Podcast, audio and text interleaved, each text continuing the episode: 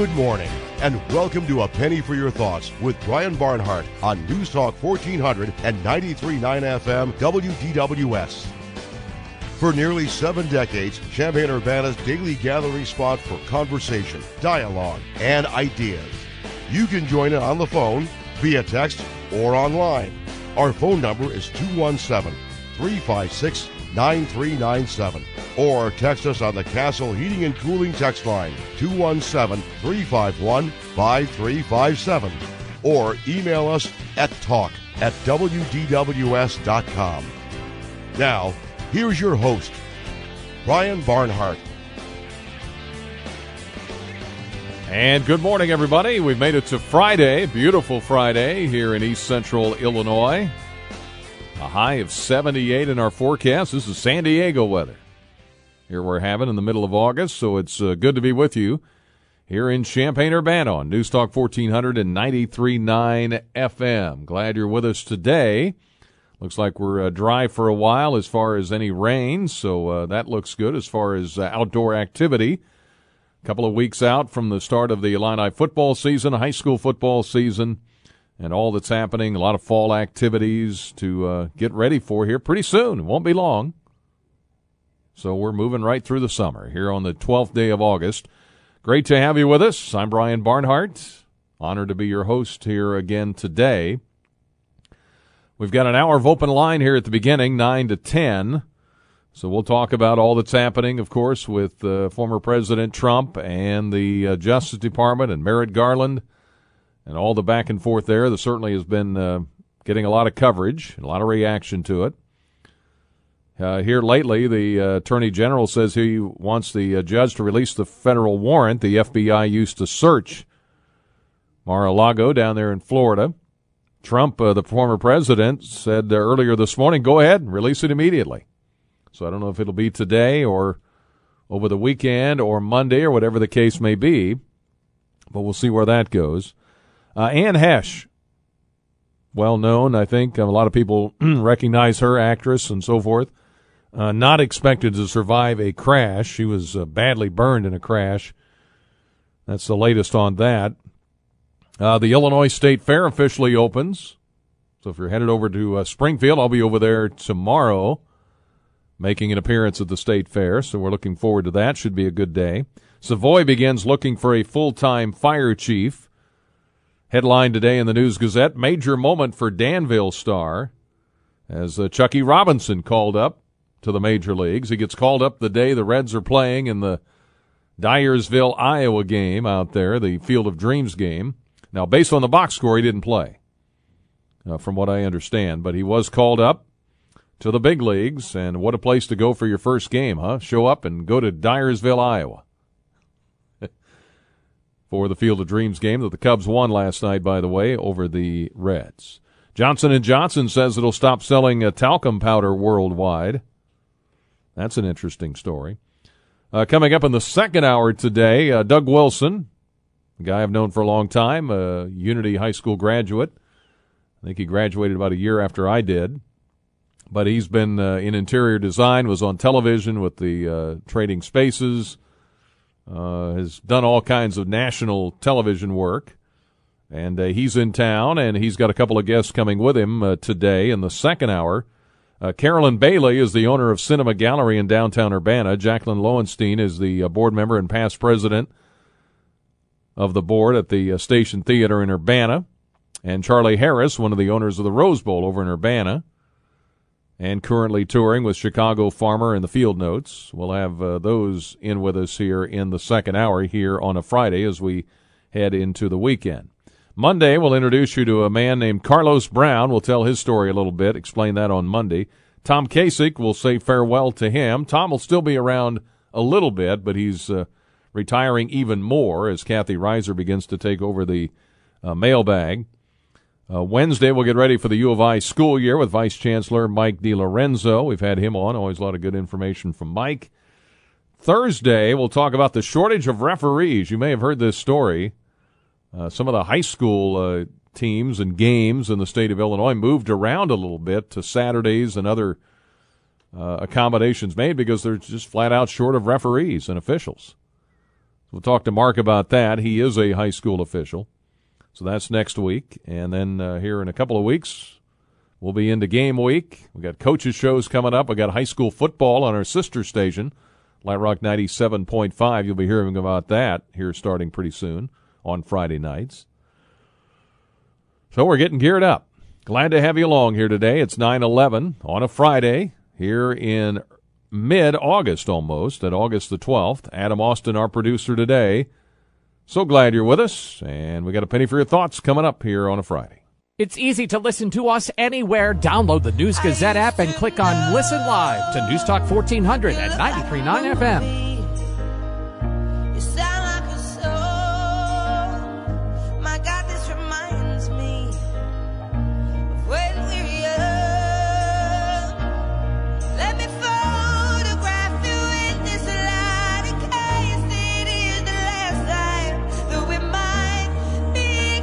Nine thirteen.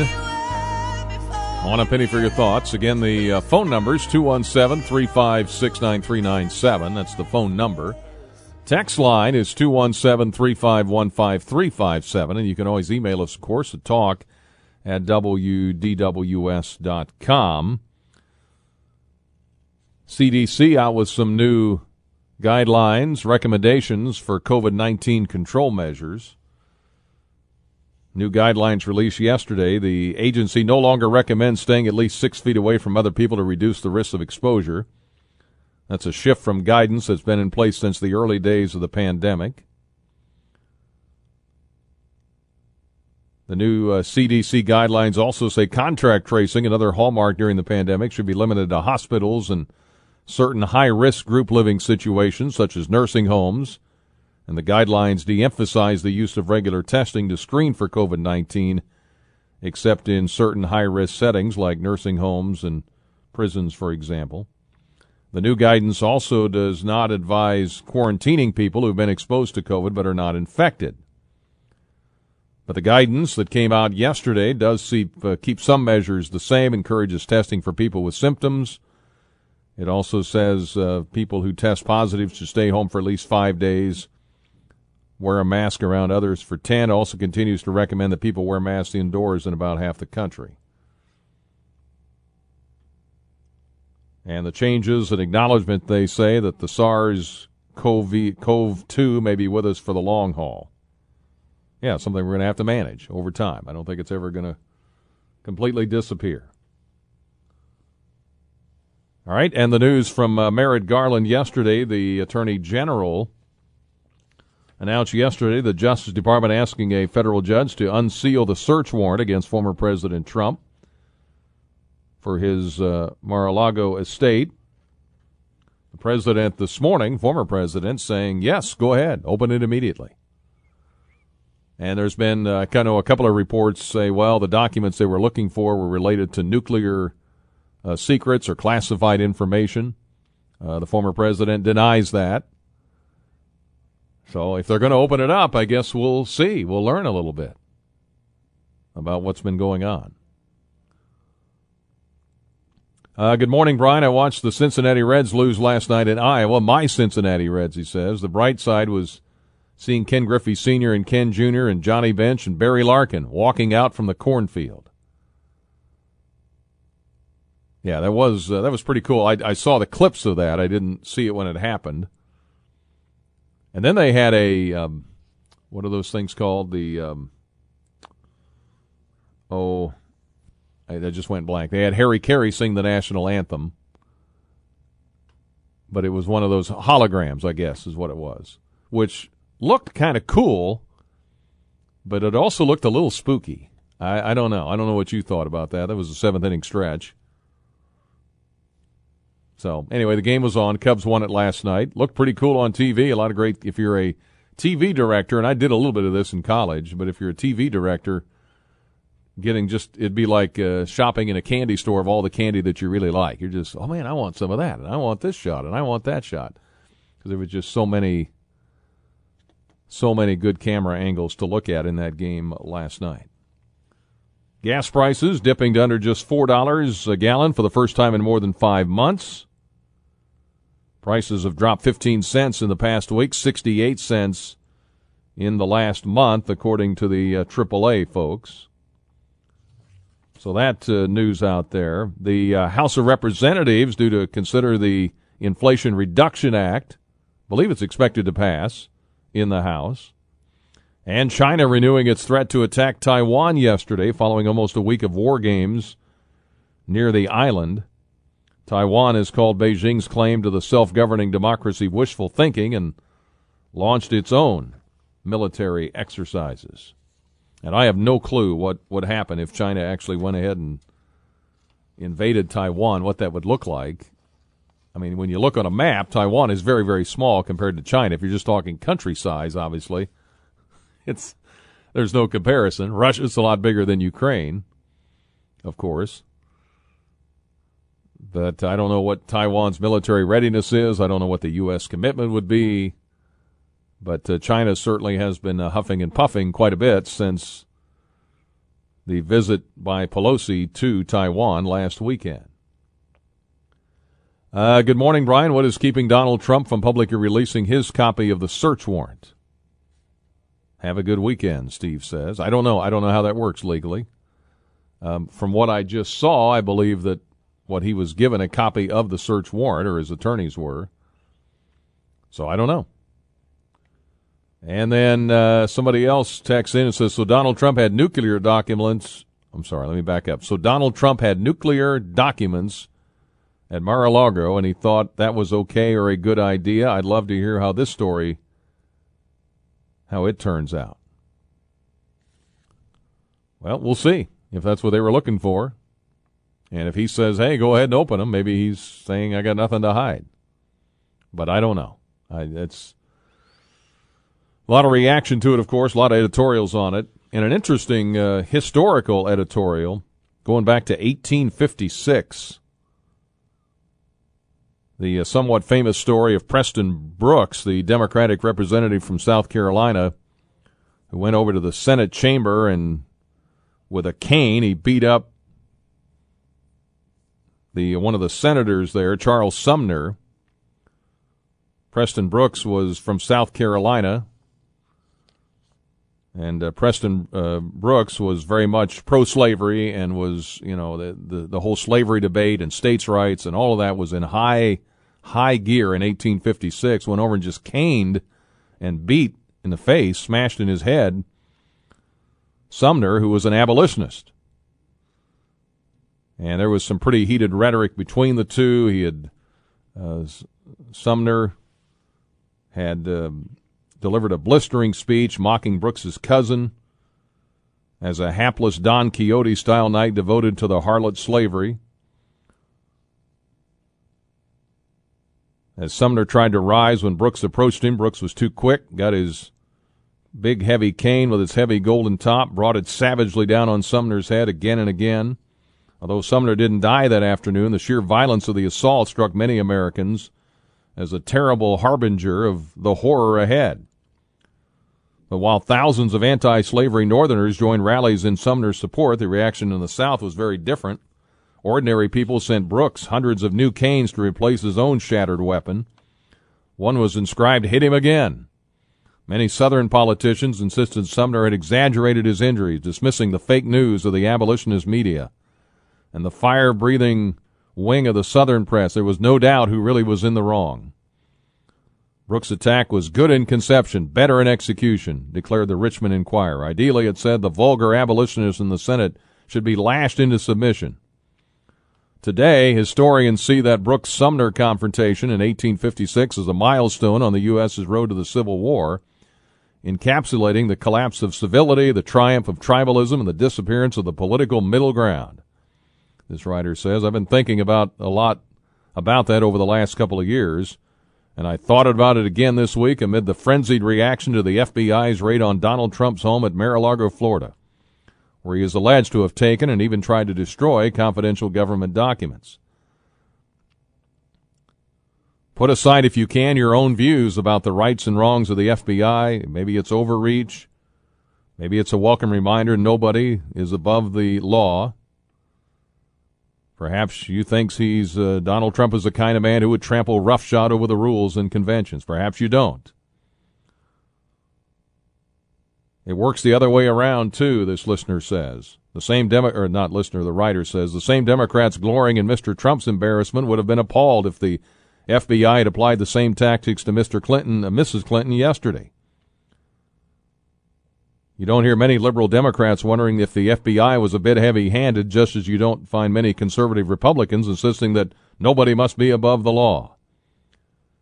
And you didn't find many pro slavery Southerners in 1856 rushing to condemn Preston Brooks in the 2020s as in the 1850s.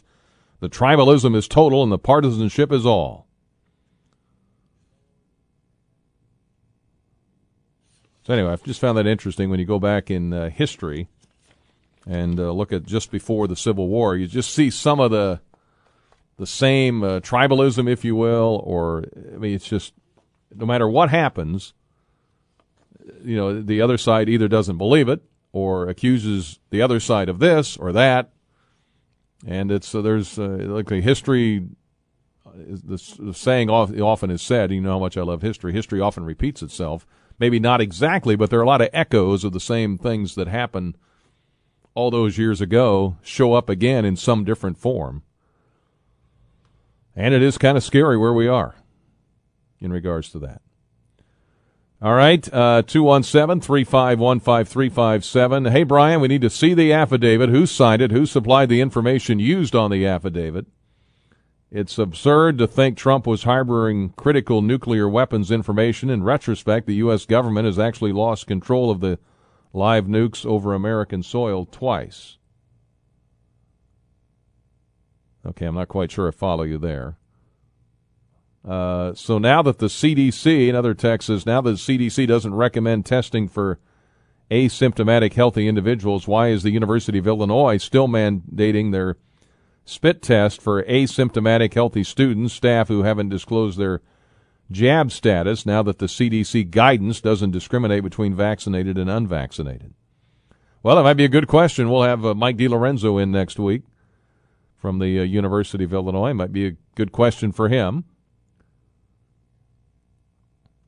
Uh, we know how this story goes with Trump, a listener says. Merrick Garland called his bluff, said release the documents. Trump says absolutely.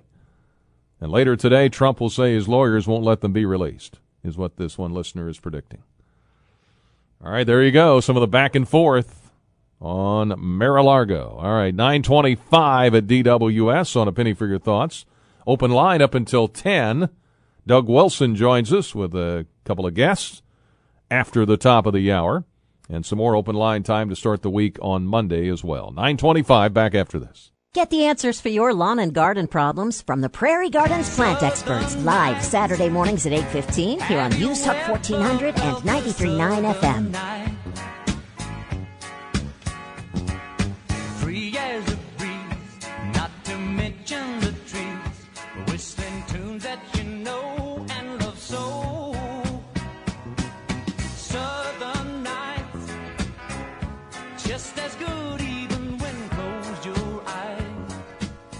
All right, 928 on a penny for your thoughts. News Talk 1400 DWS. If you need some collision repair done on your vehicle, Gallo Miller Paint and Collision Repair, has been telling you about them for uh, many years. Go to gallomiller.com if you'd like to check out some of the things they do, some of the reactions they've had. Top quality, good job, excellent appearance of your building, extremely polite people. Overall, great experience. Thanks again for everything. I would highly recommend you to anyone. You went above and beyond what was needed to be repaired. You touched up all the dings we had on the car, etc., etc. So they can do all of that. Gallo Miller, Paint and Collision Repair. Reach out to them. Stop by and see them. Get a free estimate if you need something done. You never know what's uh, out there that could hit your car. Somebody could hit you. You could hit your own car. I've done that before. Backing out. I told you about that. Took off the mirror. I mean, just stuff happens. And it's very frustrating. And you're dealing with the insurance companies, and they have their own lingo and the way they talk, uh, you know, the way they throw out. And that's nothing against them. It's just, you know, they have. Uh, terms they use that you're like, well, what does that mean? And well, these uh, guys here at Gallo Miller, they've worked in that world and they understand it all. So they just take all the stress out of this. no matter uh, where you've been or what you've had done to your car. 217 356 9397. Text line at 217 351 5357. And you can email us talk at WDWS.com. Congratulations again to uh, young man from Danville. Got the call up to the big leagues. Chucky Robinson, article on that today in the uh, News Gazette, former player of the year here locally. So that's good. And uh, Bob Asmussen today writing about Brett Bielema valuing the uh, Big Ten's TV power. And some more on uh, training camp. They've got another uh, practice today going on for Illinois football coming up as they get ready for Wyoming in a couple of weeks. And of course, we'll start all our uh, pregame coverage, postgame coverage. We've got high school football on our sister station, as I mentioned. A little more clarity on the uh, text from earlier. Uh, just to follow up, two megaton weapons have been lost control over American soil. AH bomb was ejected from Minuteman 3 silo in Arkansas following a fueling accident. AH bomb was accidentally dropped from a B 52 over North Carolina. This weapon was fully armed, and only one safety prevented the detonation. Okay. Well, there's the background on that because it had left off, and I wasn't quite sure what what they were referring to. All right, we got CBS News coming up here in uh, just a little bit, and Doug Wilson will join us here after the top of the hour with a couple of guests along the way as well in that uh, second hour. Don't forget, we'll say uh, farewell to Tom Kacich coming up on Tuesday in the 10 o'clock hour. He's uh, handing over the mailbag to Kathy Reiser. He's also going to be, I think, We'll talk to him about this, writing one column a week now, but a little deeper into retirement for Mr. Kacich. But we'll talk to him on Tuesday. CBS News this hour brought to you by our friends at uh, First Mid Bank and Trust. Here's CBS. Baby, lay on back and relax. Kick your pretty feet up on my dash. No need to go nowhere fast. Let's enjoy right here where we at. Who knows where this road is supposed to lead? We got nothing but time.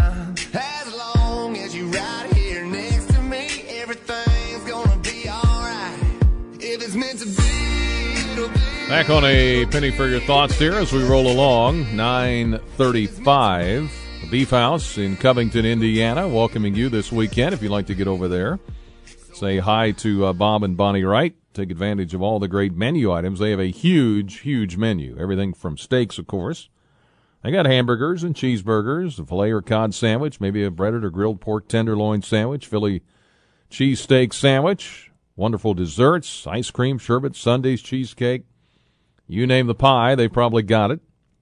So if you have some family and friends in town, maybe got that uh, student ready to go to college uh, for the last time, take them out in honor of them and take them over to the Beef House. State Route 63 there, just inside the Indiana state line at the uh, mile marker 4 exit. So say hi to Bob and Bonnie Wright. They've had a busy summer with all the uh, shows there at the dinner theater. But if you want just a salad, you can do that too. Or if you just want a couple of rolls, or you if you go over there now and you uh, get a meal, make sure you pick up rolls and bring back to the office because that can be a uh, big no-no if you show up without rolls. And a little more on the uh, airline travel, real quick. Some uh, texts and stuff on Twitter I saw from last weekend. Don't know. Hopefully, it'll be better this weekend. But talking about O'Hare Airport, there were several flights canceled, just uh, weather and other reasons, I guess, lack of pilots, whatever the case may be. Says I'm on the plane now after eight time changes, just driving around on the tarmac because O'Hare is down to one functioning runway. It seems. Just spent 40 minutes driving around in a 737 on the ground. This is a nightmare. Newark Liberty International, Chicago Midway, and Chicago O'Hare International, the three airports topping the list as having the most canceled and most delayed flights last Sunday, according to a uh, Flight Aware. O'Hare only has two people verifying passport check ins. One uh, traveler said the line for that is even longer than the line to get through customs. My American Airlines flight out of O'Hare was canceled yesterday 15 minutes before boarding, given $12 food vouchers for an airport where a bottle of water is 450. Tonight's, uh, today's flight delayed by 4 hours. American Air should give me more food money and lounge access. You all agree? this is this is the stuff that gets on Twitter. Uh, O'Hare up to 214 flight cancellations and delays, averaging 62 minutes. This from last weekend again. Just a series of uh, tweets that were out there. Aborted flight, American Airlines 383 at Chicago O'Hare 767 bound for Miami. Blew a tire, forced the pilot to apply the brakes, quickly engulfed the pl- uh, the fire quickly engulfed the plane, possibly as a result of emergency braking. And then the story from uh, last Sunday almost 900 airline flights canceled across the U.S. on Sunday, almost 300 of those at O'Hare Airport in Chicago. So, don't know what's going on there, but uh, there's some crazy stuff. I don't know if you've run across that, if you've traveled. If you have, let me know. Uh, 939, Mark is with us. How you doing, Mark? I'm doing quite well. Thank you, Brian. Yes, sir. Hey, before I forget, I meant to do this quite a few weeks ago. It was great to hear Betty call in again. Betty out there, we all love you. Glad you're doing okay, and I know you had a rough time with your husband. Yes, she has. Yeah. Um, another little bone is the word democratic. You spoke to that last week a little bit, and you know that's a good example of how the left is controls the narrative through changing the the meaning of words. Being a Democrat has nothing to do with being democratic. Those are 180 degrees at odds with each other. Democratic is is a term that speaks of a certain concept called democracy, which is unfortunately the Democrats' version of it is majority rules. That's what they consider a democracy. Well, that's not the United States of America. We are a republic, a representative government, and there is a chasm between the two that's bigger than the Grand Canyon. So when people say the Democratic side, that's not that's a that that's a misuse of vocabulary. Follow me? Okay. Yep. Okay. Yeah. Okay. Got it. Now, when it comes to Trump, you know, the deep state has been caught round after round of trying to hang the man based on a foundation of lies. Over and over, they have lied to try to get rid of Trump. And the deep state is both sides. It is not a right left fight anymore. Our nation is under attack by a communist entity called the deep state, called the World Economic Forum. Everything is laid out. They they've showed us what they're doing. They're doing it. Our country has been co-opted. It's it's not a free nation anymore, and it should be evident to, to everyone. Uh, you know, Hillary, she sold the uranium to Russia how crazy was that to sell our uranium to Russia and actually get a lock on it? Uh, Kerry and Obama, what did they send? Pallets of money to Iran? Pallets, billions of dollars to Iran. What are they going to do with it? Weaponize it against the United States of America. And then you've got, uh, most recently, Afghanistan. We gave up $85 billion of our highest tech, high tech military equipment, and that runs from what a, a army man wears on his helmet to the rifle he's using, up to some of our nicest aircraft. That all that is part of the deep state's plan to, to demilitarize our nation so we can't protect ourselves. And they go after Trump for having these documents, which the GSA uh, put together. They're the ones who who basically said, "Okay, here's what you can take. Take it." They sealed it. They gave it to them. They put it in a room. Then they came and looked at the room and said, "Put a new lock on the door." They put a new lock on the door. They gave them whatever they wanted out of it. They're searching, and and, and now the chain of custody is totally lost. I mean, they had to send people in from D.C. to do this. We're in a world of hurt, folks this we, we are seeing the destruction of our nation. We're seeing the treason from within, and we're going to pay the price. Oh, I didn't even mention wide open borders bringing in a quarter million illegals every month. I saw it on TV last night. I happened to be watching a little bit. Fighting age male after fighting age male after fighting age male walking through. All right, mean, hey, it's, it's well, it, it's not all right. I, I hope people comment and really understand what's going on. It's, right. it's horrible what's happened to our nation, and it is treason, nothing shy of treason. And by the way, this is Mark, your white conservative Christian terrorist. Thanks. Okay. 217 356 9397 943. Texter says Trump wasn't complying with the FBI. They wouldn't have to go get those nuclear documents, which he was going to sell to Russia. The listener says, okay. Uh, 943. Let's get a break in. Back with more here in just a moment.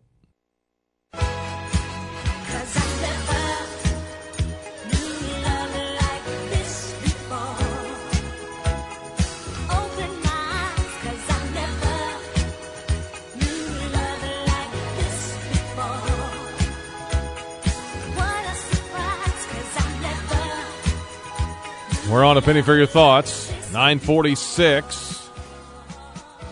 217 356 uh, 9397 is the phone number. Text line at 217 351 5357. And you can email us talk at wdws.com. Boy, Trump just gets so much attention, doesn't he? There was somebody the other day that texted. I, I don't, you know, people were saying. I, I, I think it was someone who's not for Trump was saying. I just don't get the the devotion that so many people have for him. And I would say on the flip side, I don't know what the obsession is on the other side. I mean, it's just like the man is no longer president, and I understand he might be running again, but just this constant fixation over and over and over and over again. It just, um, I don't know, blows me away. All right, 947, and neither side is going to convince the other. They're not going to change anybody's mind. But here we go. John, how are you?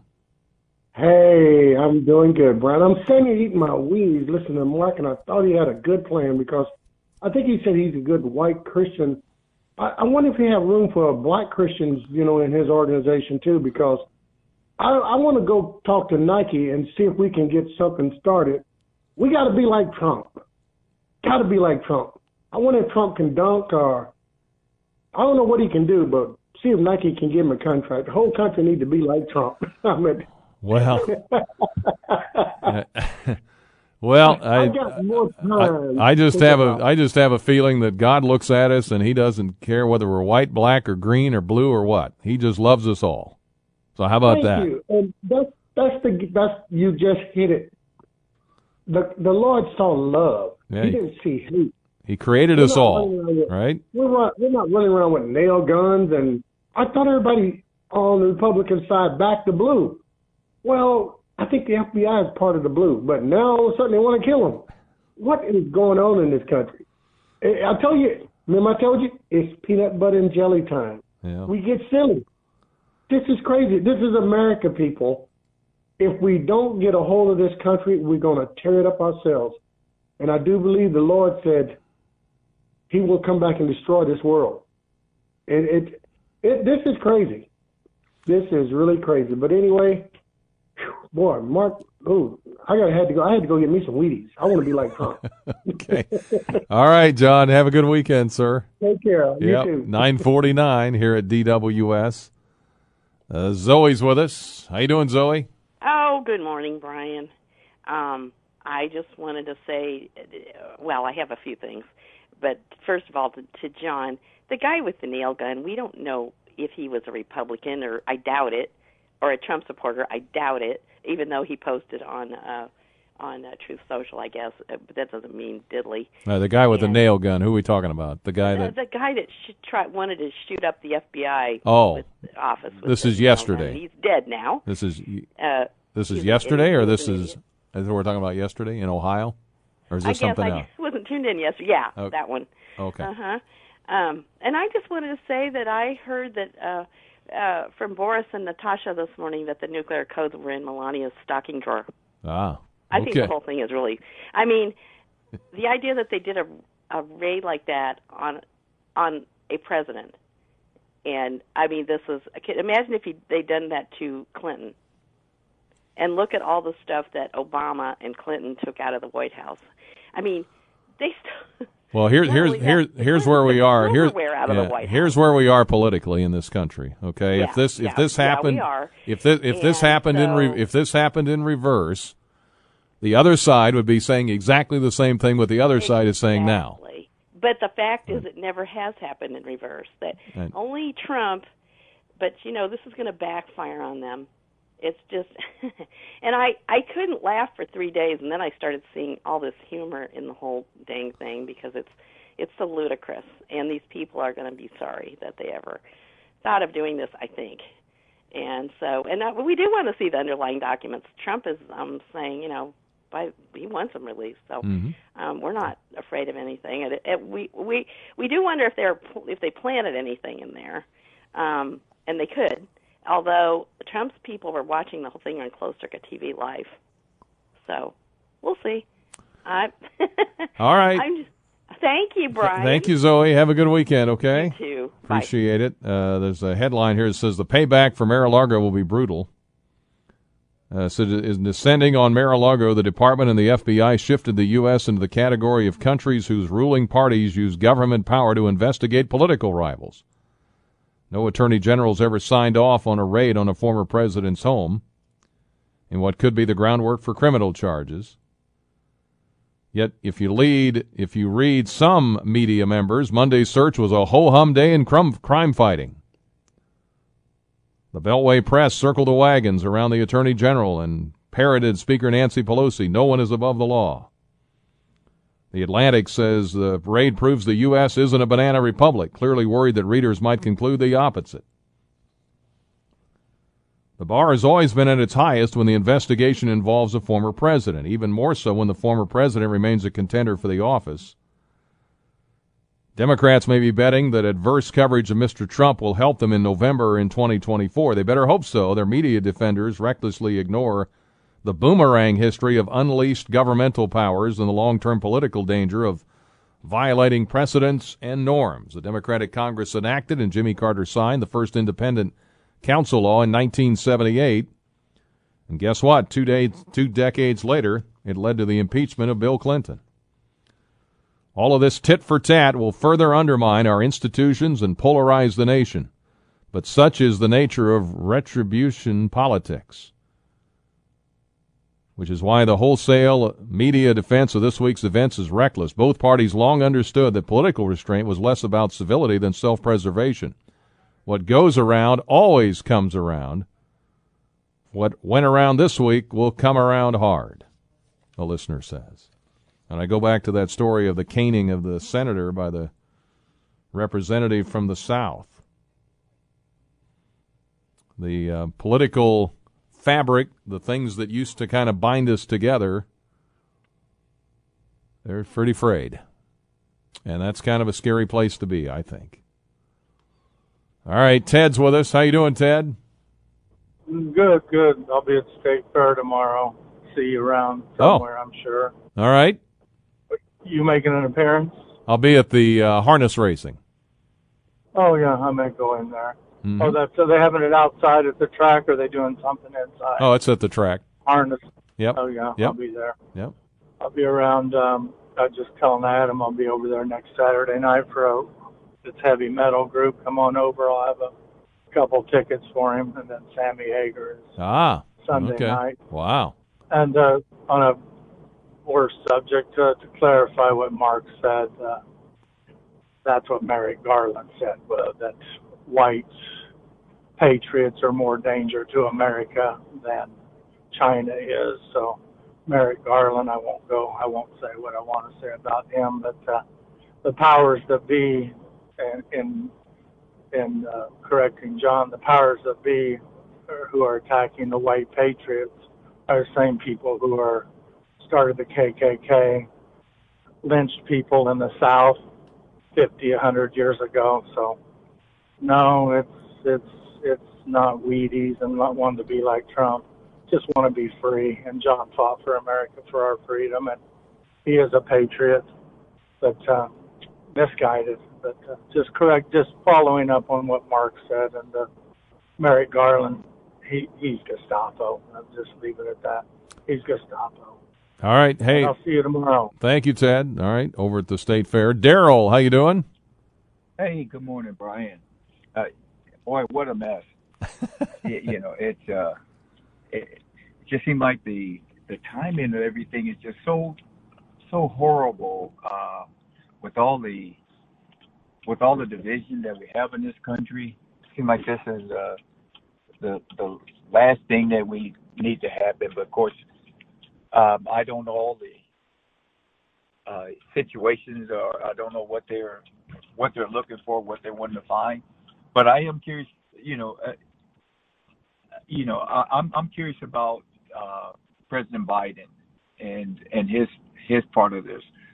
If if President if they were going to do something like this, and he said that he didn't know what was going on, and you know, I look at this one or two ways.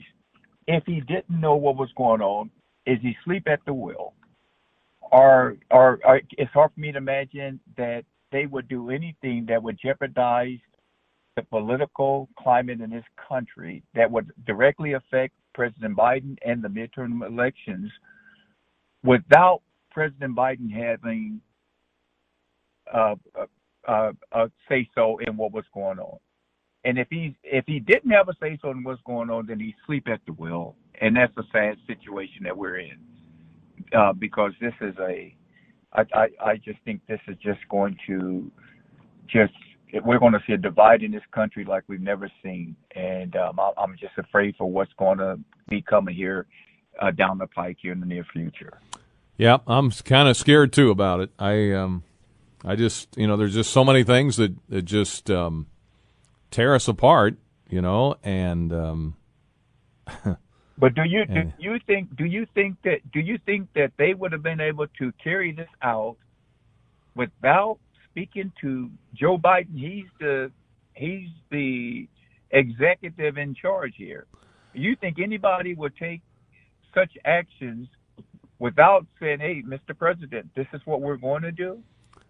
yeah, I, I don't know if they notified him or not, or I'm I'm sure he's um, I'm sure he's okay with any, you know, anything that you know if he feels legally something needed to be done, then I'm sure he signed off on it. But I don't know if he did or not. I mean, I don't know how it works from a process standpoint with the FBI and the White if House. he, but- i- i- If he didn't sign off on this, then they put him in.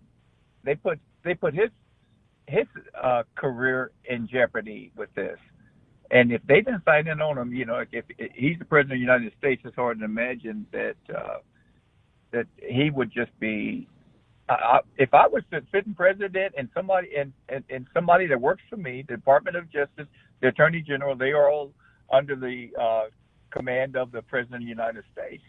And if somebody was going to do something that was going to upset the political climate in this country to such a, a radical and drastic de- degree, I think that they would darn well better come and speak to me before they did something like that. you would think so. Hey, Daryl, I would think so. thank you, sir. Hey, thanks. Appreciate it. Uh, let's take a like a thirty second break here, uh, Adam. Maybe play one of the thirties, and then we'll come back and wrap it up for the hour. If you can do that, thirty second break here in just a moment.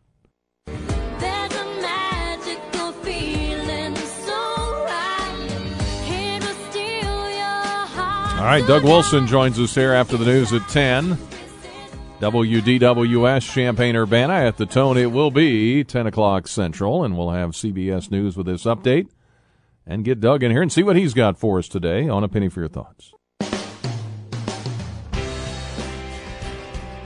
It's the second hour of A Penny for Your Thoughts with Brian Barnhart on News Talk 1400 and 93.9 FM WDWS.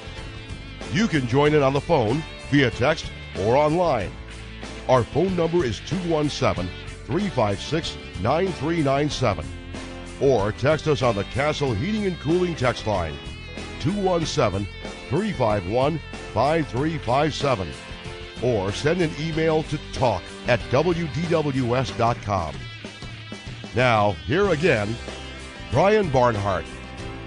And good morning once again. Welcome back. Hour number two of a Penny for Your Thoughts coming your way here on this very nice Friday. It's not Friday the 13th, it's Friday the 12th of August of the year 2022. Glad you're with us. Had a busy first hour.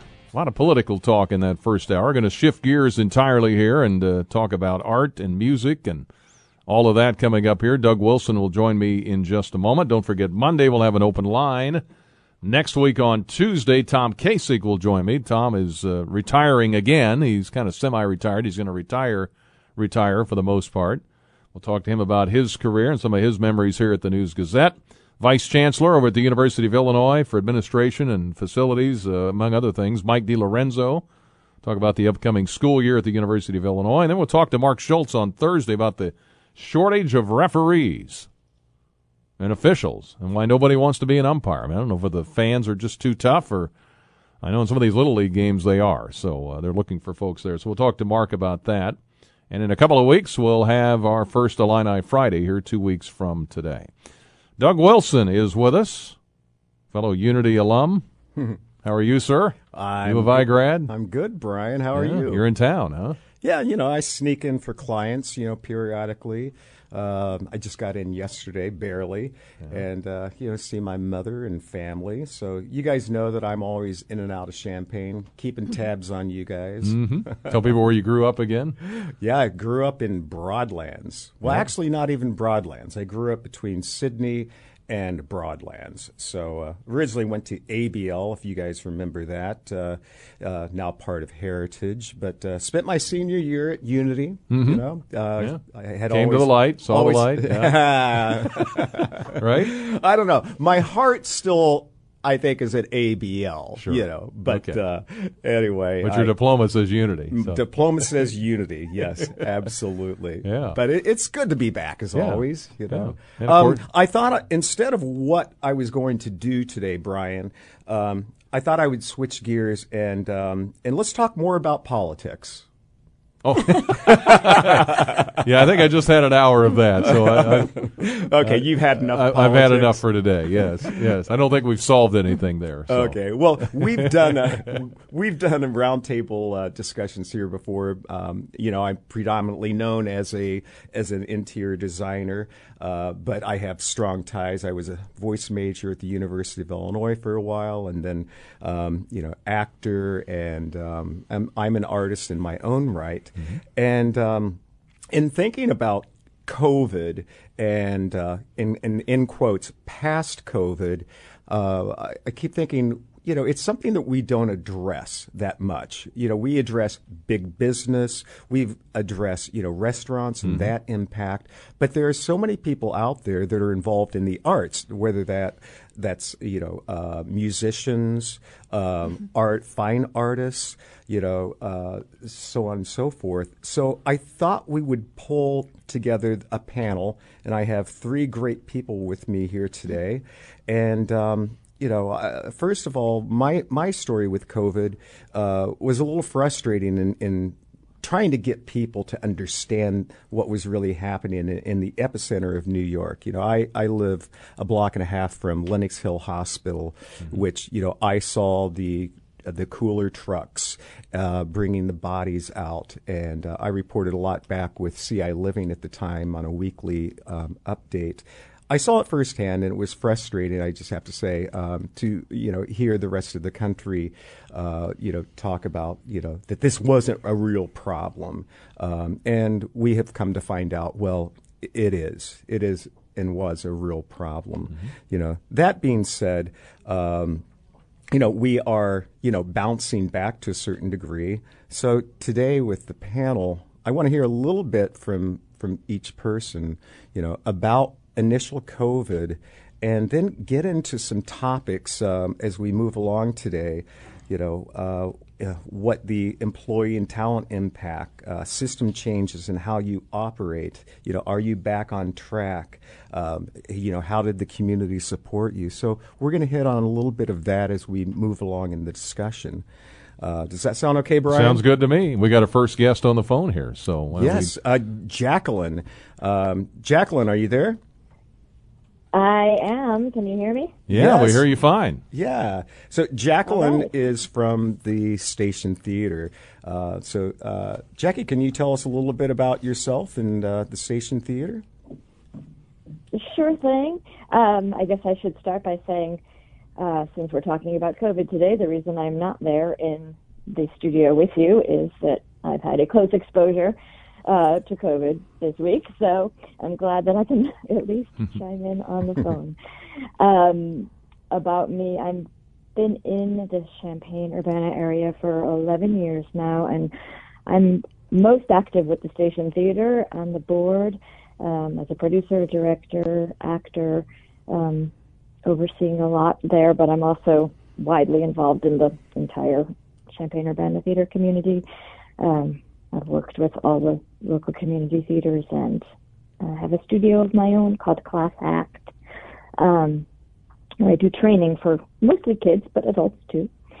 And um, I also teach at a few of our local private schools.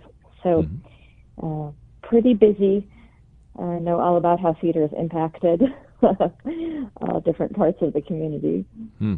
Yeah, and uh, Jackie Lowenstein is with us, uh, as was mentioned. Uh, mentioned Class Act, and uh, you've been involved as a casting assistant for a lot of uh, Broadway productions too, right?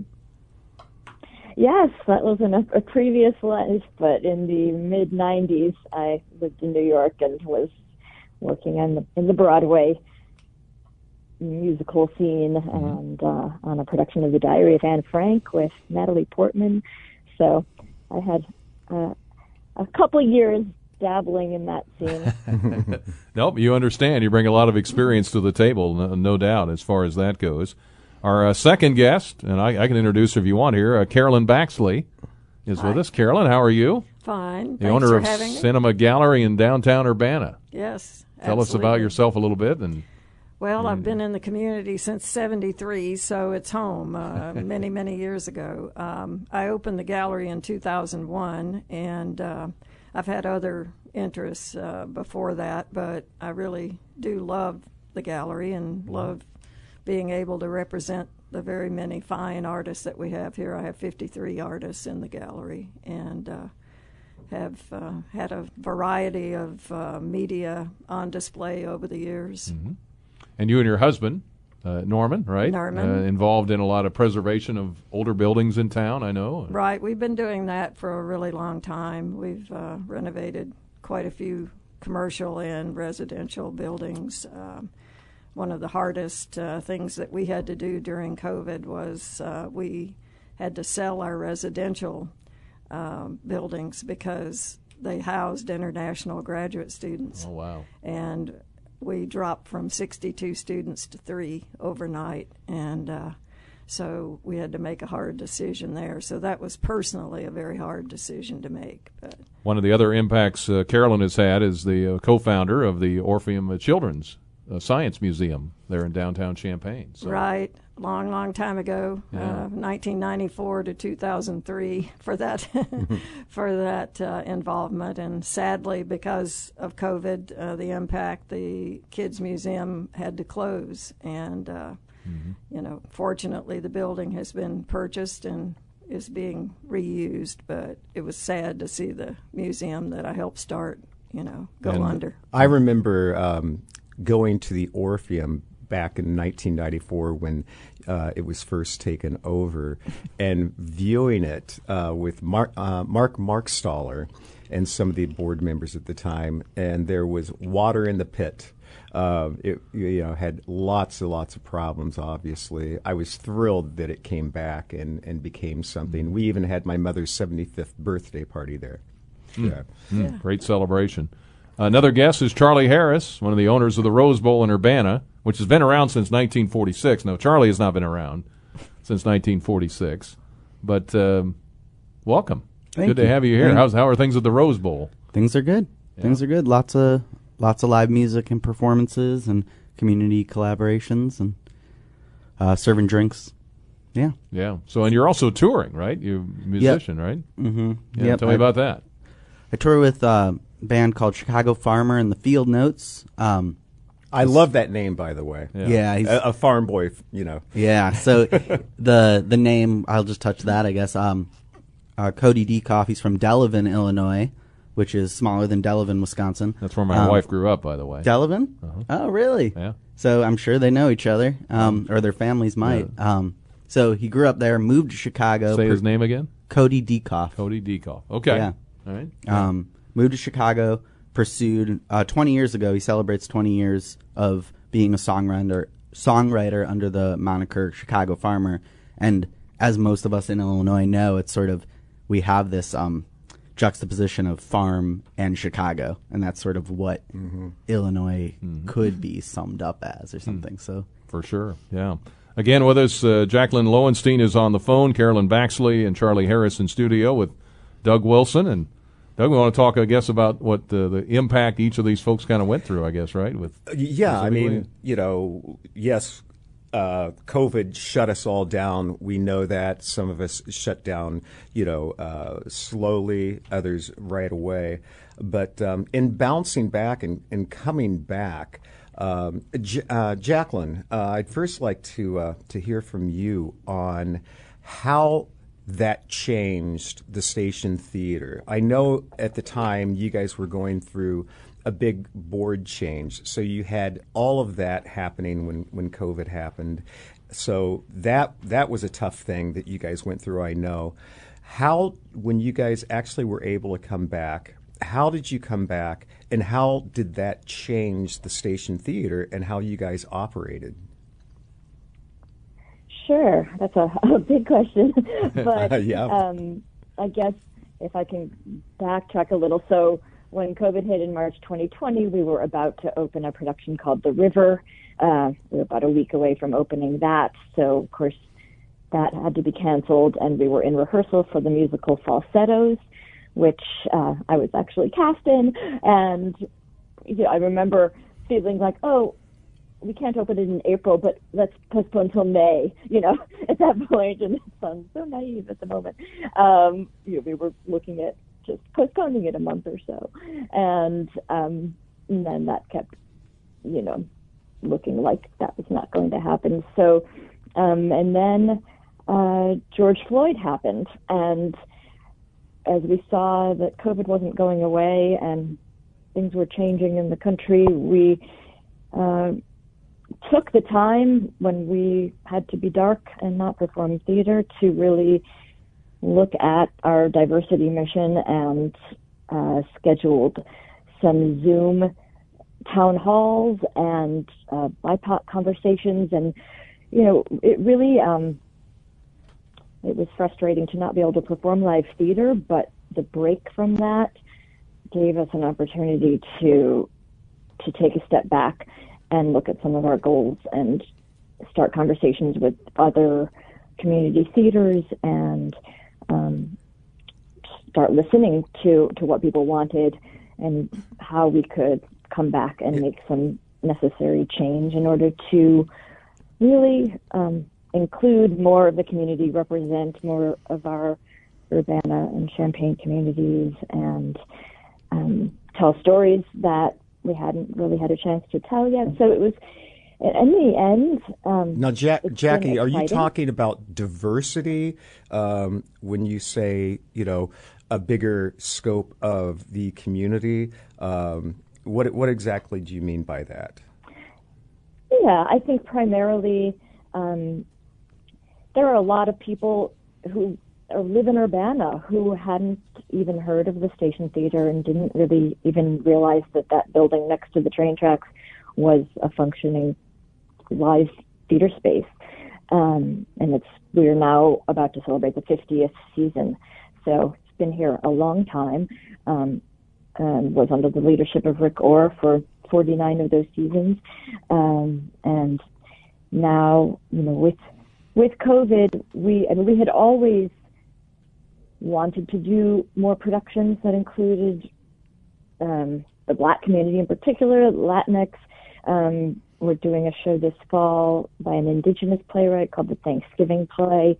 Um, we're the I think the COVID break gave us a chance to read a lot more plays and um, make wish lists of the, the productions that we hoped we could do and be able to cast.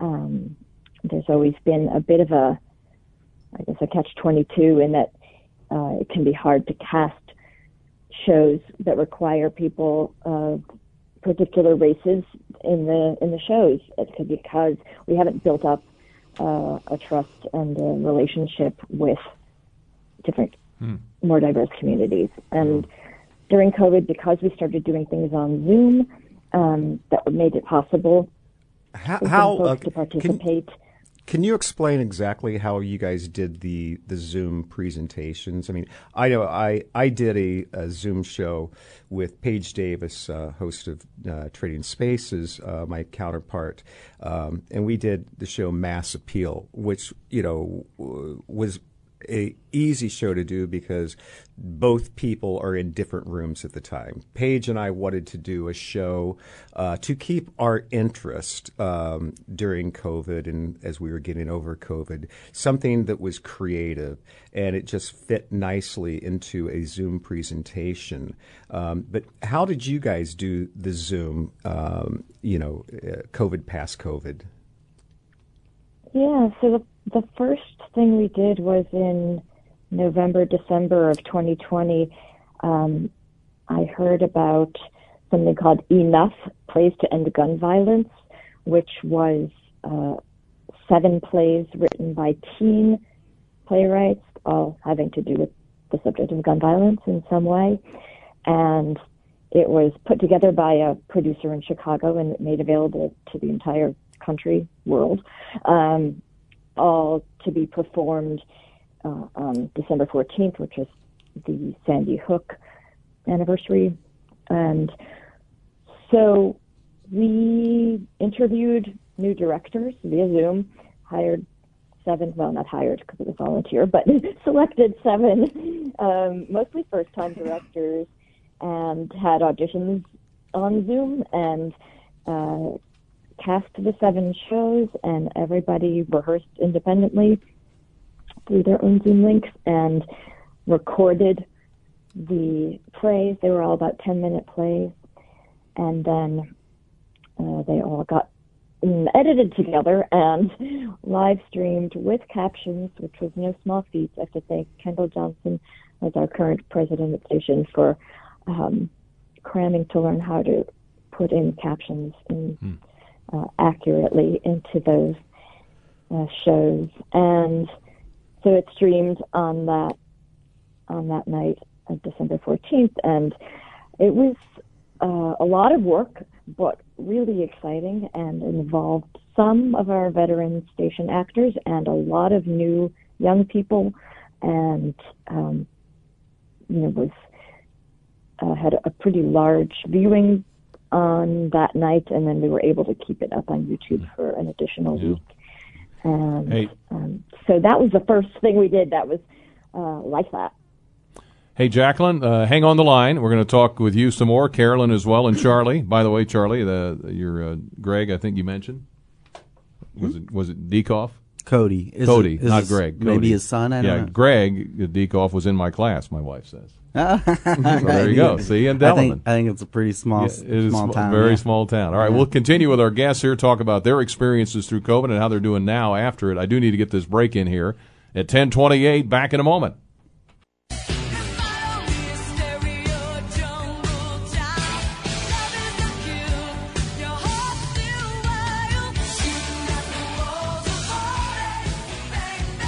Ten thirty-two, headed for a high of seventy-eight today here in East Central Illinois. Again, Jacqueline Lowenstein is with us with the Station Theater in Urbana. We've got her on the line. We've got Carolyn Baxley with us, who's the owner of Cinema Gallery in Urbana. And we've got uh, Charlie Harris, one of the owners of the Rose Bowl in Urbana. So we're tipping towards Urbana today with a lot of these folks, and we appreciate them being in town with us and on the air.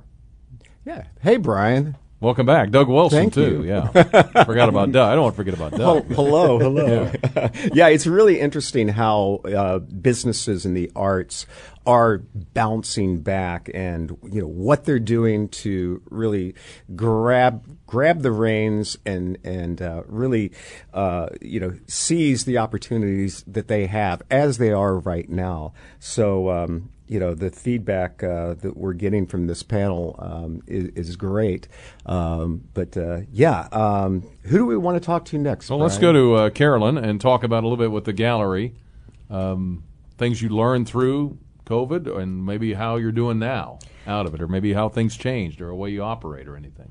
Well, there's no question that um, having to close down uh, affected me tremendously, as it did all the small businesses that I'm aware of. But, um, you know, I had just uh, put up a new show of Don Lake watercolors when COVID hit.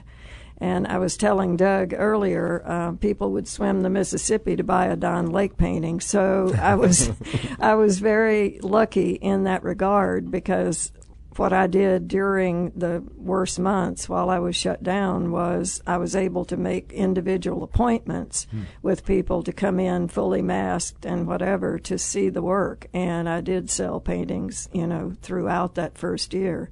But it was very difficult, and um, you know, income dropped dramatically. There's no question about it. Um, you know, luckily I was able to take advantage of some of the um, loan programs and and uh, the Paycheck Protection Program. Uh, Didn't to- you get a visit recently from Governor Pritzker? We did. Um, the state provided money um, to reimburse for expenses and rent um, and things like that uh, as a result of the, the loss during COVID. And when did that money come in? That I believe I want to say it was April of this past year. It was later than some of the other um, uh, financial aid Yeah. programs. So we're we're talking quote unquote past COVID and and the, um, and the assistance that you got.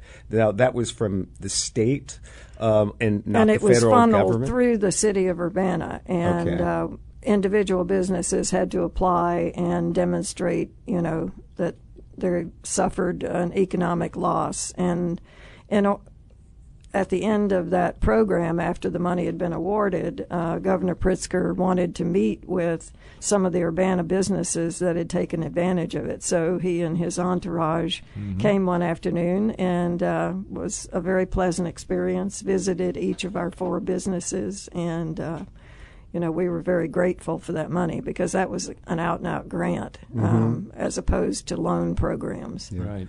So how, go ahead. Oh, what? Um, I, I'm I'm curious because I do a lot of looking for art for clients um, online, and um, I know you have you know a presence online. Did that pick up? Were you able to sell um, more of your art online? Well, I have to confess that I, I'm not able to sell it directly online. I really need to revamp my website, and um, having you ask me that directly is good incentive because I, I need to be able to do that. A lot of galleries do sell directly online, but I was certainly able to communicate with a lot of my customers and Carolyn, my website has been down for a long time because yes, it is just one of those painstaking tasks. Yeah. It is, it is. You feel like you're somewhat back to normal now? Are you seeing Um, customer a lot of customers? Well, somewhat, but not nearly where we were before. Um, foot traffic is way down. Um, has been, you know, ever since uh, we reopened. But I have a very loyal customer base, and uh, they've kept me afloat. Uh, they, every now and then they come in and buy a piece of art, and Mhm. uh, I'm very grateful for all those people who kept me going. For You know, sure. um, one of the things that I know has changed um, because of COVID, uh, it became a politicized uh, issue. Okay, so um, I have uh, been doing a lot of watercolor recently. We've talked about you know what I've been doing, and I uh, have been doing a piece of piece of art, um, a, a number of them, and it is the American flag sort of, um, but it is the stripes are faded the washed out. The stars are more, you know, circles, and but I've you know used some gold leaf and stuff to do one big splash that is not exactly a star, and there's a white line through the middle of it, and I call it division um, or discord. And, you know, that's what I see, you know, right now, what's happening. Not sorry, Brian, not to get too political here, but, but I do want to bring the, okay. art, the arts into politics and how, you know, uh, we have gotten divided. And part of that was COVID. And now, past COVID, we're, we're dealing with that impact and how that influences our creativity. Um, so, my question to you as a gallery owner is do you see art coming in um, any differently? Um, has that changed? Has it impacted the way artists are delivering you work? Well, it definitely is impacting um, the subject matter of a lot of artists' work, and I can't say that I really have any per se in the gallery that um, is COVID related, but I Mhm. expect as time goes on, I'll be seeing more and more of that. Yeah, Um, I, I think it's more of a sub, perhaps even like with me a subconscious influence. Yes, you know. yes. And I think that goes um, uh, back, you know, to uh, w- th- some of the things that Jacqueline has said um, to you know how you think about you know what shows you're doing, um, how you're casting. Uh, so it it really has impacted us tremendously. Mm-hmm. Well, the hardest thing for me was that I had to discontinue doing my rotating shows, and that's Yeah. the way you get new people in on a regular basis. Yeah, because I wanted to do a show with you, but Right. you know, I have to put you off for a while, Well, but- I'm I'm not ready yet. I'm still working on that. but my space is small, Yeah. and I'm still a little bit afraid to do receptions and changing Yeah. shows. Charlie, you've been quiet over there. Yeah. He's just been Just listening. wait- waiting my turn. I'm hogging the microphone. No, no, no, no, no. Uh, so, Charlie, uh, you know, your yours uh, subject matter here is a little uh, different. You're a a bar restaurant, but you know you have Well, we only serve popcorn and candy bars. Oh, but pop. Okay. Oh, No, right. yeah. Okay. Um, so, but but you know, the aspect that I want to hear from you is, um, you know, with your music, you know, um, they're artists. Um, how have you operated um, past COVID? What changes have you had to make at, at Rose Bowl? Um, I mean, the biggest one is we now have um, use via uh, RFP with the city uh, agreement, a permit agreement to use the parking lot adjacent to the bar, as Mhm. Carolyn knows, Mhm. and um, it's uh, it's made for a whole uh, new sort of experience, um, something that's pretty unique to an urban area in the Midwest. Yeah. Um, and that's been fascinating to witness. Um, I've seen it a little bit in my travels in other climates where it's more regular to see an outdoor infrastructure, but in the Midwest, it's so labor intensive. Anyways, Mhm. this was sort of birthed from COVID. Mhm. Right. Was Yeah. Oh, we have to use outdoor spaces if we want to do anything at all.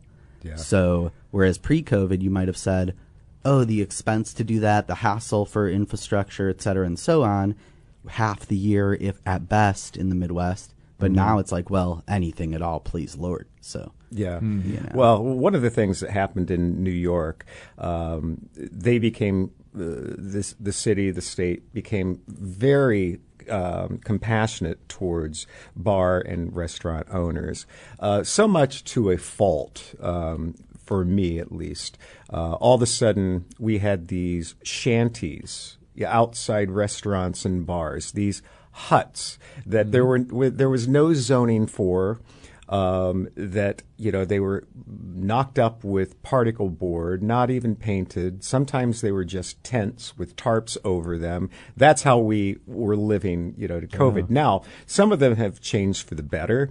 Um, now they put, and these are supposed to be areas with air flowing through them. Now they have windows and air conditioners in them. Uh, so, so And we saw those with the bubbles downtown. in yeah, Champaign. yeah. So it's Champaign sort, sort of like, oh, we have outdoor space, and this is you know for COVID, but yet they they're a little cabin that is sealed tight. well, it's limited to one party, right? So no, they're kind of open, you know, some oh. of them.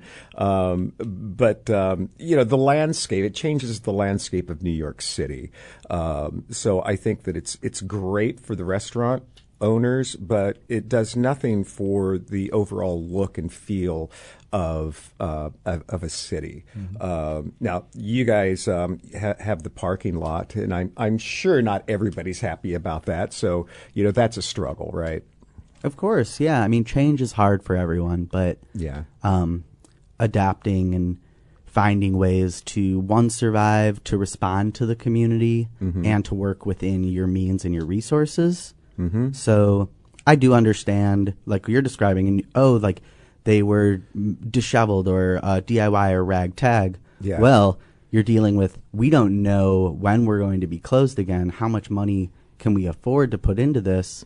We just simply need something to be able to get food onto a plate to have some sort of revenue. Mhm. You know, there's a little Yeah. bit of a um, sort of like a, a, a obscure version of fight or flight, right? Right. You know. What So- about your artists? Um, you know, your musicians. Uh, how how has you know COVID, past COVID, uh, affected them? Are you uh, finding the talent? Did bands break up and disband? Oh yeah, I mean every permutation of all of it. I would say um, there's when you're talking about uh, bands that refers to so many individuals and so many different ensembles and whatnot. Um, Mhm. I would say um, I can only speak to specific things. Otherwise, it, this would become like we talked about during the break. This would, could be a two-hour, ten-hour conversation, Yeah. right? Right, yeah. Um, one of my new favorite local bands formed be out of COVID era, Mhm. um, amidst some people essentially finding a group of people that were like, "Oh, well, I'll play outside in the cold," Wow. and some people from these bands saying, uh, "No, I didn't want to do that." So, like the gaggle of people that were like, "No, I really want to play. I don't care." How frozen my fingers are? They formed a band. It's more how And- hungry are you? Yeah, a little bit. How bit. desperate are you? You Yeah, know, for sure, yeah. Um, and then you know, we, um, Carolyn started touching on the content, um, and I think the biggest thing I've seen is like the people that really are songwriters um, in sort of um, the traditional sense, in terms of you, whatever you think Bob Dylan or John Prine or Joan Baez Mhm. or these kinds of things. There are definitely songs that are COVID that Mhm. the the content, the words, the message would not be so without that. Mhm. Um, and I mean that's a beautiful part of the arts is we humans have an experience, whether individual or as a culture, and it shows up. It expresses right? itself, yeah. Yeah, you could take a song from from the '60s and um, now listen to it, and it's a whole different meaning. You know, with Mm. everything, whether it's Singing about the Vietnam War or yeah, politics, or politics, or yeah, whatever. Nixon or whatever, yeah. yeah. You know, one of the things, um, uh, Jackie, that uh, we we talked about earlier, or you hit on, I don't know, it sparks something in me. Um, I have a you know a number of Broadway friends, um, performers, and uh, uh, Patrick uh, Page, uh, Hadestown, uh, Paige Davis's husband, he was up for a, a Tony. Uh, I, I saw an article one day on the fact that somebody, you know, Broadway opened up and uh, people were getting COVID in the cast. And so then they had to have their understudies uh, take over. Right. Well, then the understudies get sick. And one of the things that happened with Hadestown is there's a trio in it called the Fates. Okay. They didn't have another female fate. So they used an African American male to play one of the girls. And he pulled it off. I don't know. He, I think he was a dance captain, and um, also he had a high falsetto voice, and that was a huge success. And now there is a female coming in as Hades, who I can't remember his name. He won the Tony, and so you know this whole past COVID, you know how people are having to, you know, have understudies and then understudies for the understudies and then switch around, you know, gender swapping in order to make things happen. Um, I, I'm wondering if the station theater has had to deal with any of that type of thing. Well, yes, we have. Um, I think I the, knew that. I- I- yeah. um, I guess certainly uh, this past spring, I produced a new play called Borderline, written by a Mexican American playwright. who's Not Madonna? Boston, and no, Borderline. That, that goes back a ways. Yeah. that's that's our time, Brian. That's right, that's right. 1980 something. yep, yep. um, but no, it is about um, immigrants coming in at the Texas Mexico border. So a little different than the Madonna song. But we, uh, it's an entire Latino Latina cast, and we were able to cast understudies for all six roles. And you know that was we, we cast that in last I think February. Was, the show was to go up in April, so we thought that was a smart thing to do, and we were so lucky uh, to have enough talent come out that was capable and willing to understudy. And we did schedule one particular understudy performance the second Thursday. We were able to video and live stream. The playwright was so generous with that because it's not always the case when you're when you're getting rights to plays. Um, that you're allowed to do that, but because this was a new play and we were working directly with the playwright, he wanted it to be as accessible as possible.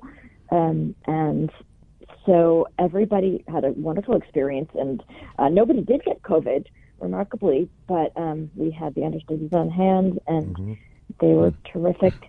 And, um, you know, so since then, we really are paying more attention to making sure we have some extra folks on hand who could even go on stage with the script in hand. I think audiences are just needing to become more open and flexible. If if people need to perform with a mask on, so be it. If they need to have a script in hand, that's okay too. You know, just have to.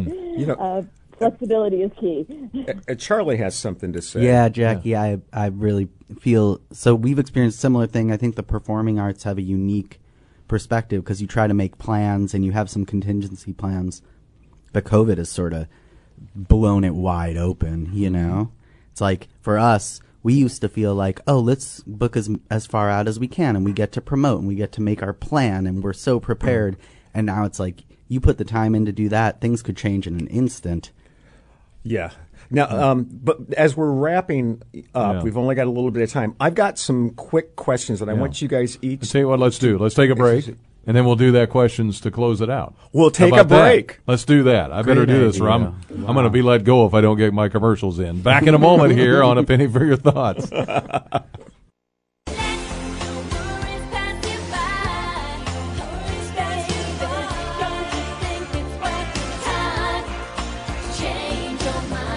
Back on A Penny for Your Thoughts. Adam Austin, our producer. Doug Wilson is with us, my fellow Unity grad, interior designer. Go Rockets. Extraordinary, yes. uh, Carolyn Baxley is the owner of Cinema Gallery in downtown Urbana. We've got Jacqueline uh, Lowenstein with us, board member and the past president of the Station Theater in Urbana. Active as well, by the way, with the CUTC Penguin Project. And runs the Performing Arts Studio Class Act. And Charlie Harris, one of the owners of the Rose Bowl in Urbana. And a musician currently touring with Chicago Farmer and the Field Notes with Delavan Roots. How about that? All right. Sounds great. So what do you got for us here, Doug? Well, I, um, really quick, guys. Um, I've, I've got a couple of questions, and just like yes or no for these first few. Uh, Jacqueline, are you back on track? Yes, we are, and just uh, we have a performance this weekend of a brand new play by a local playwright. Okay. Stoplights. So I have to pitch that. We we opened last night. It was very well received. It was developed with community theater people over the past year over Zoom, and now um, it's still a play in development, but super exciting. Tanya Arasti Combs is the author, and we will open our 50th season in September with Tick Tick Boom by Great. Jonathan Larson. I will be there. Rent. So I will be there. Carolyn, are you back on track? I'm back on track in terms of day to day visitation and um, you know modest sales, but I'm still a little reluctant to do uh, in person uh, Mhm. receptions for changing shows. I may begin again this fall. Um, as the fall moves in, uh, the new variants keep popping up, and I keep worrying about them. Right. So So, but it's looking positive. it's definitely looking positive. Hey, Charlie, are you back on track? Yes. Great. We- the track needs work. The train needs work. The laborers need sleep. But we're back on track. hey, Jacqueline. I like that. Jacqueline, uh, did you feel supported during COVID? Oh, um, yes. I mean, from the community, we can always use more support uh, financially. Um, Right. but since we weren't producing live plays, I understand, you know, donations were down a bit. Mhm. Um, but in terms of new people wanting to get involved, that's been the most exciting part. and Great. Hopefully Uh, that will continue. Carolyn, did you feel supported during COVID? Um, I have a, like I said before, a loyal customer base, and I did Mhm. definitely felt supported by them. Um, I would like to see, you know, still um, an effort to increase foot traffic, uh, shopping for small businesses as opposed to sitting on your computer. Um, Mhm. We still need to really push the shop local aspect of business. Absolutely. Charlie, did you feel supported during COVID? Yeah, yeah. Uh, we also did a lot to engage with the in whatever way we could. So it was definitely a handshake relationship. But yeah, Yeah. Well, you know, um, Jacqueline, um, I want to ask each of you this last question. Uh, so try to be brief, but what do you need? What do you need as a business right now? More community involvement behind the scenes, Mhm. designers, um, producers, cast, uh, people coming out to audition because we are hol- holding open auditions for every single show. Mm-hmm. um, and you know, so just um, getting the word out that we are we are Yeah. here and we are doing live theater. Great. Uh, Carolyn, what what uh, what do you need? More people uh, need more people through the door. It's still very um, sparse foot traffic, and even if you come in and buy a greeting card, it helps a small business. Right. Um, you don't have to buy a fifteen thousand dollar painting to make an impact. Um, you know, like I said, uh, put your computer away and uh, go out and see what's available to you locally because we have a lot of great local businesses. Right. Charlie, what do you need? Uh, but besides continued support and uh, sort of indulgence in the arts and obviously finances, um, people su- supporting via um, spending money, um, tipping the bands, paying cover charge, uh, we need yeses. We need the word yes from the city, from the neighbors, from just no one needs more resistance. We just need to sort of help each other do the things we need to do to enrich our community Well, with art. I want to thank you guys for for coming in and or calling in, Jacqueline. Um, so it's great great to hear what the Station Theater is up to, what the Cinema Gallery is up to, and and how the Rose Bowl is doing. So Thanks thank you guys. Yeah. All right, and they can you can check out all the different um, you know uh, stop by and see them uh, in person. That would be the best thing to do, or audition if you can help with that, or go see the bands. Jacqueline's Go the trying Rose to Jacqueline's trying to rope me into uh, designing sets for Oh, her. Okay, right, Jacqueline. Isn't that smart? Yeah, That is Yes. smart. Absolutely. Yeah. Well, Doug, thanks for bringing all these folks together. Jacqueline, thank you for b- being with us, and uh, hopefully next time we can see you in person. And uh, we Yeah. appreciate you. And uh, Carolyn, thank you, and also uh, thank you, Charlie. Thanks. Appreciate it, Doug. Thank you. You'll be around town, so Yeah, I'll be sure- seeing you. yeah, say hi. All right, I will. Whoever, come up You- and say, shake his hand. You haven't bought me that dinner yet. That's a hint. You can I take me down I to could- Monical's I in could- Tolono. I could do that. Yeah. I- every time I'm in town, I've got to go to Monical's. I know the owners. Yeah, So. yeah, I will. All right. Thank you, guys. Appreciate it. Thank you, Jacqueline. Have a good weekend. Thanks. Appreciate All it. right, you too. very, Thanks. very good. That's going to wrap it up for today. Thanks to all of our guests. Thank you for being with us. Back on Monday, we'll do some open line time. introduce you to a uh, gentleman who's starting a barber school. I think you'll find that interesting. And then Tom Kacich on Tuesday, Mike DiLorenzo and Mark Schultz, and inching closer to football here as we go along. Have a great weekend. Enjoy the great weather. This is WDWS Champaign Urbana.